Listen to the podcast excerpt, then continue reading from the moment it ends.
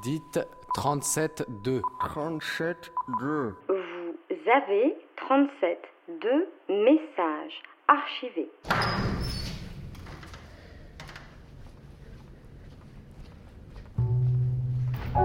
Aywa, c'est comme ça qu'ils font les tests au bled. 1, 2, 1, 2, Aywa, Aywa. J'essaie d'aller jusqu'au bout, que ça commence à changer bizarre. Cette semaine, 37.2 vous présente Aladdin, qui n'a pas de lampe magique et ne tombe pas amoureux de Jasmine. Vous n'entendrez pas comment ce jeune homme de presque 30 ans organise des soirées dans les squats qu'il occupe.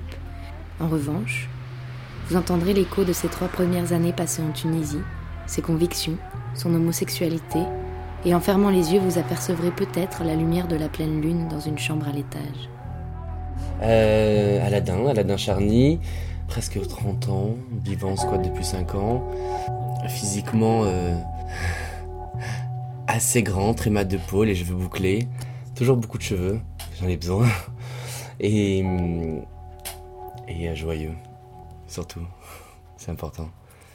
Je suis né à Lyon, euh, la ville dans laquelle je suis resté jusqu'à euh, mes 18 ans, 19 ans, ensuite je suis venu à Paris. Euh, ville qui a commencé à me plaire et à me manquer euh, quand je suis parti en fait. Finalement, j'ai eu beaucoup de chance de naître à Lyon en fait. Parce que quand, j'étais petit, je suis resté. Ma mère m'a envoyé en Tunisie jusqu'à l'âge de 3 ans parce que ma sœur ne parlait pas et donc elle pouvait pas s'occuper des deux.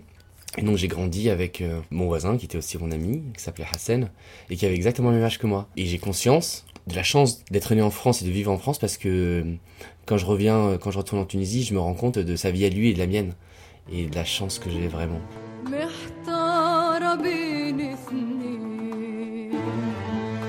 J'ai très peu de souvenirs de mes euh, trois premières années en Tunisie. Euh, juste que j'ai été élevé par euh, ma grand-mère et mes tantes. Grand-mère que j'appelle toujours maman d'ailleurs. je crois que ça devait être très heureux parce que j'en garde que des sensations en fait très agréables. Parce que j'ai dû être choyé par ma grand-mère et mes tantes et que forcément ensuite ensuite bah, j'ai été enlevé par ma vraie mère en fait qui m'a ramené en France mais je savais pas qui elle était donc je la détestais. Ah ouais, j'étais très triste que- que- qu'elle m'enlève à ma mère, que je considérais à l'époque comme ma mère. Et, hum, et donc, ouais, un déchirement à l'âge de 3 ans, arrivé en France, dans un pays que je connaissais pas, avec une famille que je ne connaissais pas. Et euh, voilà, c'était très compliqué pour moi les premières années.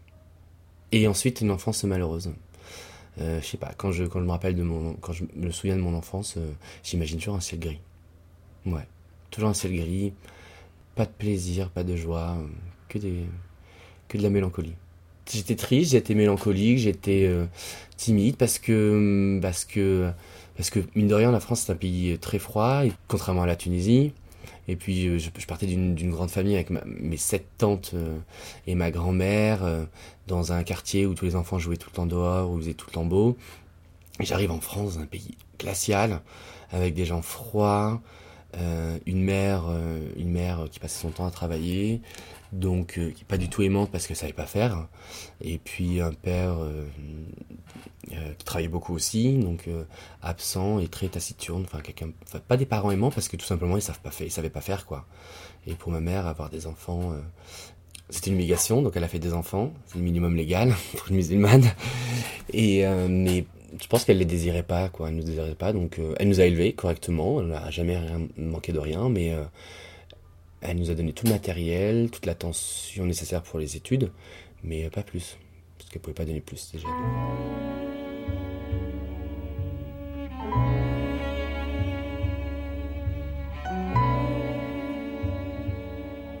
Croyant, non, je pourrais pas dire ça parce que j'ai je vis une vie tellement dissolue. Croyant, je crois, mais en quoi, je ne sais pas. Et une chose est sûre, c'est que même si je croyais en quelque chose, je ne voudrais pas euh, m'imposer certaines règles de vie et certains dagoum quoi. Je veux pas. Mais j'ai l'impression de croire en quelque chose quoi. Mais je sais pas quoi.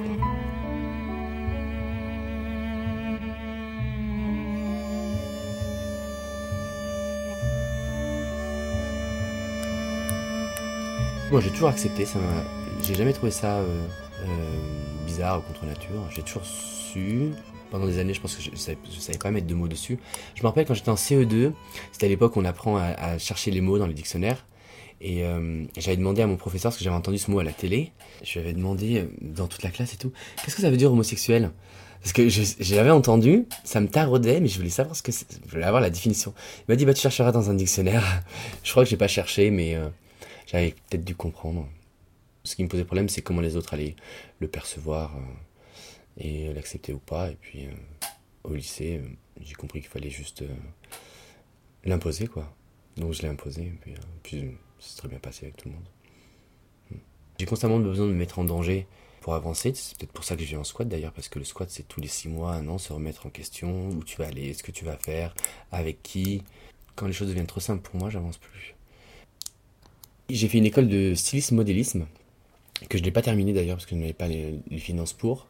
Si c'était à refaire, je le referais pas, parce que j'ai compris par la suite qu'en fait, c'est- pas les études qui, te mèneront quelque part, c'est surtout l'expérience de la vie, euh, les projets que tu entreprends, et c'est ça qui, me mènera loin, et non pas euh, les études. Donc si c'était à refaire, je, je les ferais pas, je, je fonctionnerais autrement. Puis les horaires de bureau aussi, c'est très bien, c'est horrible. Je déteste ça, j'ai l'habitude d'être un peu libre et de faire ce que je veux quand je veux, c'est très compliqué.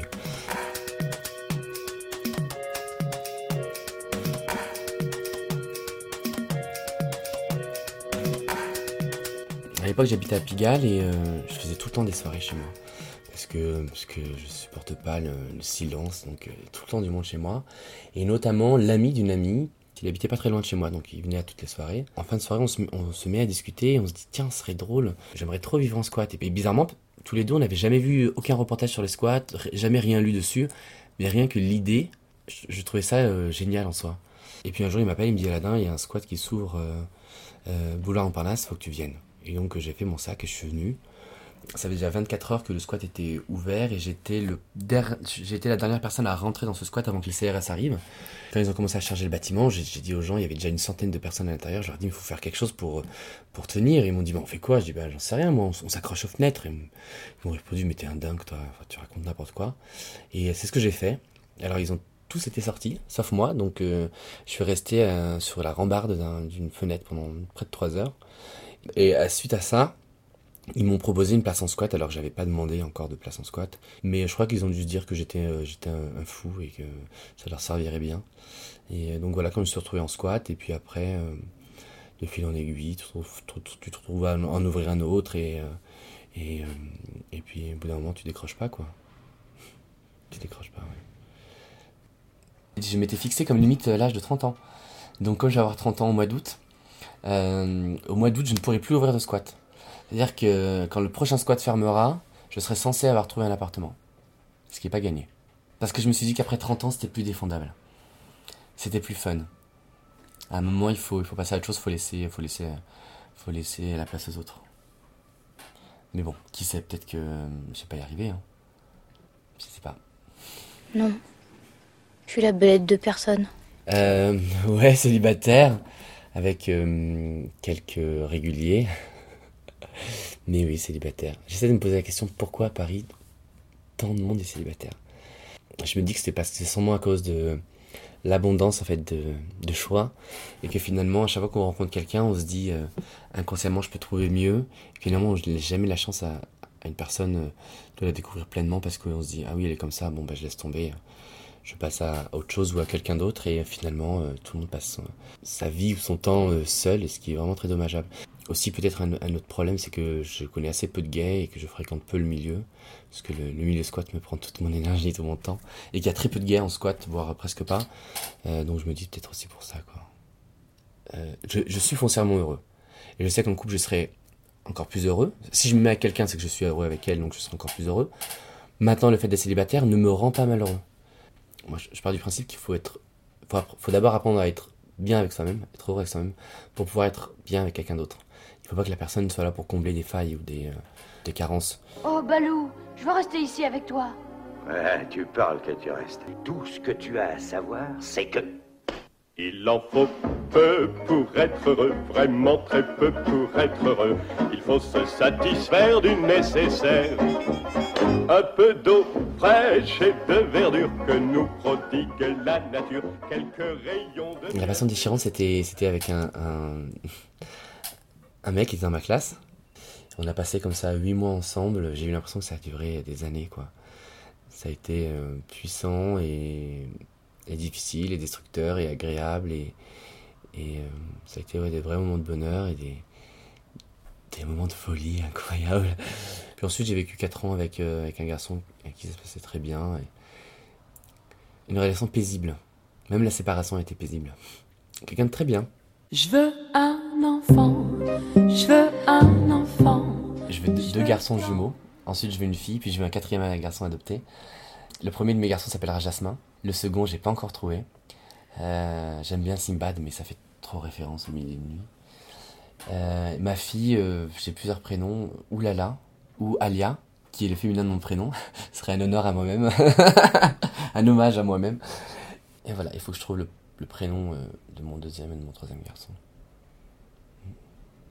Faut que je commence à dès maintenant à trouver un couple de lesbiennes en fait. Mais comme j'ai pas de copine lesbienne, ça va être compliqué. Ah non. Non, non, non. Parce qu'on n'a pas du tout la même vision du monde et on n'a pas du tout le même mode de fonctionnement. Et c'est pour ça que dans les bars lesbiens, tu verras jamais un gay, ou très peu, et dans un bar gay, tu verras jamais une lesbienne, quoi. C'est deux mondes très, très, très, très différents. J'ai très peu d'affinité avec les gays, en fait, j'ai l'impression qu'à chaque fois, je suis déconnecté d'eux. Des fois, je me, me, sens pas gay, en fait. Je le suis, mais je me sens pas. Euh, puis dès que je me retrouve avec des gays, j'ai l'impression euh, qu'on n'a pas le même sujet de conversation. Et euh, donc, je me sens très vite décalé d'eux, quoi. Donc, j'ai plus des potes hétéros que gays. Le milieu gay n'a plus de combat à mener. Et maintenant, c'est de, devenu une. Comment on appelle ça en, en économie un, groupe euh, social très solvable. C'est devenu des consommateurs. Il y, a, eu un vrai changement. À une époque, ils étaient tous investis politiquement, ils avaient, ils avaient un, combat à mener et euh, c'est ce qui était le ciment. Donc ça crée une, communion, voilà. Communion qu'on ne retrouve plus lors de soirées gays. Le, le milieu. Euh, je vais pas dire échangiste parce que l'échangiste c'est pour les hétéros. Euh, comment on peut l'appeler ça? Le milieu pas hardcore gay, ça sonne mal. Le milieu gay de la baise, disons ça comme ça, euh, a beaucoup changé. Donc notamment euh, après l'avènement de de bah, du, SIDA. Donc les lieux de drague ont de plus en plus disparu.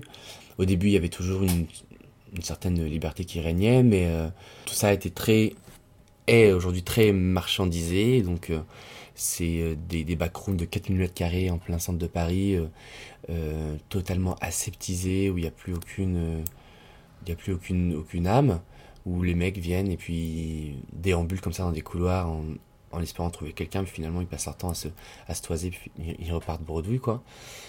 C'est un ami euh, qui s'appelle Guy, euh, qui lui travaille dans le, dans, dans ce milieu depuis, euh, je sais pas, 20, 25 ans. Et un jour, il m'avait dit, mais pourquoi on ferait pas une partouze chez toi?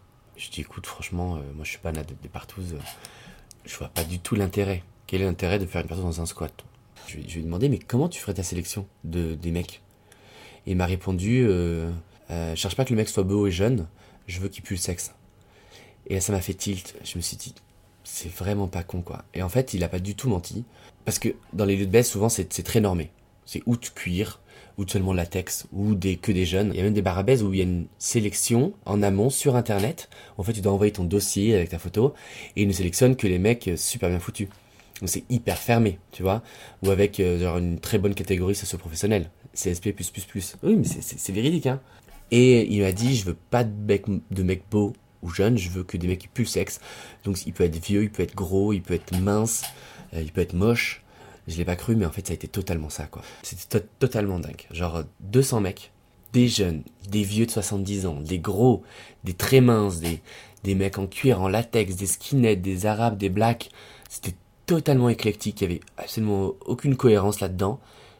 Il y avait même des moches, mais même les moches, ils étaient beaux. Tu vois ce que je veux dire? C'est-à-dire, même les moches, ils dégageaient un truc, tu vois. Genre, t'avais envie d'eux, quoi. C'était incroyable. Et, euh, et alors là, c'est eu une connexion entre tous ces mecs, quoi. Genre, alors que dans les lieux de baisse, ça parle très peu, pas ou peu. Là, tout le monde discutait entre eux, ça baisait partout. Et puis, il y avait une petite chambre là-haut euh, qu'on avait ouverte. Et ce soir, c'était la pleine lune. Et donc, quand tu rentrais dans cette pièce, c'était totalement dingue. Elle était peut-être pas grande, elle devait faire 15 mètres carrés. Mais genre, avec la lumière de la lune, et voir tous ces mecs baiser sur une chaise, un matelas posé comme ça. Euh, et donc, c'était juste, il aurait fallu filmer le truc, quoi, tellement c'était beau. C'était vraiment... Euh, un moment magique quoi. Et tous les mecs l'ont dit que c'était magique parce que parce que le lieu était particulier, parce que parce qu'il y a une connexion entre tous ces mecs que, que jamais ils ne retrouveront dans dans un dans un lieu aseptisé euh, qui reçoit des mecs tous les soirs, tu vois. Et donc c'était vraiment magique quoi. Ouais, c'était top.